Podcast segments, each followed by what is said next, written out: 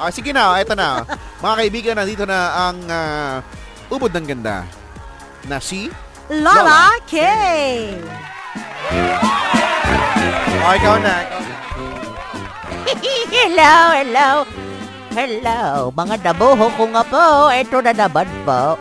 Si Lola Kay, ang paboritong lola ng bayan. At ito na, ang kwento ng alabat ng karot. Noong unang panahon, sa malayong malayong lugar, ay mayroong isang binata na nagtitinda ng gulay sa may palengke. Ang pangalan ng binata ay si Gardo. Eh, maraming suki si Gardo. Palibhasa siya ay madaling kausap at mapagbigay sa kanyang mga suki. Eh, madalas niyang binibigyan ng, ng dagdag o sinusobrahan yung kilo, ngunit sa mababang halaga lamang. Isa sa kanyang mga masugid na suki ay si Suset.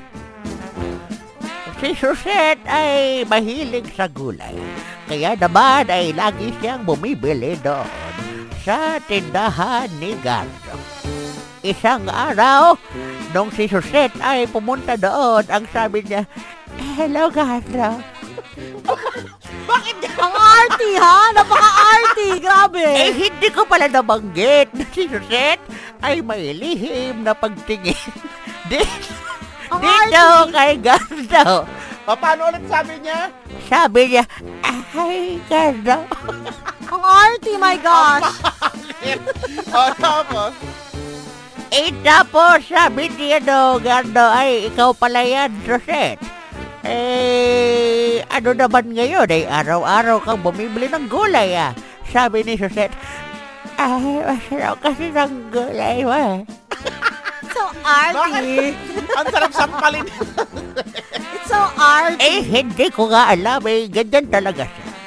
Eh, sabi ni Suset, eh, ngayon naman, Gardo, ay gusto ko ng repolyo. Eh, ikaw ba'y may repolyo? Ay, sabi ni Gardo, eh, meron, meron, saglit lamang. Ayun, oh, itinuro niya. Ngunit, malayo. Ay, kung ikaw ay galing sa labas at ikay magbibili ay hindi mo masyadong maabot dahil nga masyadong malayo at may kataasan. Kaya naman, tinulungan ni Gardo si Suset na kuhanin yung gusto niyang repolyo. Eh, eh sabi ni, ano, ni Gardo, eh saan ba diyan, Suset, ang gusto mong repolyo at kukunin ko? Eh, tinuro ni Suset ngayon. Tinuturo, ah, ito ba, eh, kinukuha ni Gardo habang sila'y magkatabi at uh, nagkakasiksikan na, ay, ayan, ayan, ay, hindi yan, ay, ito na lang. Ay, mabago-bago ng isip ang dabuho. ay nahihirapan. Munti ka na mag-init ang ulo ni Gardo. Sabi, ano ba talaga? Ito sabi niya, ito na lang, ito na lang. Nung akbang dadamputin na ni Gardo, ay bigla sila talagang nagkadikit at sa di inaasahang pagkakataon, May pag ay, oh, ay, dumikit kay Suset yung karot ni Gardo. Hoy, bakit may ganon?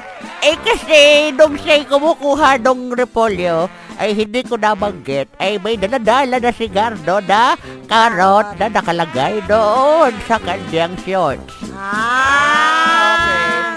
So simula doon ay nagkaroon na ng alamat ng karot. So, ano naman ang ano? Ano naman ang moral of the story? Anong moral lesson? Iyang moral lesson ay huwag magdanakaw ng karot. Wow, ng karot.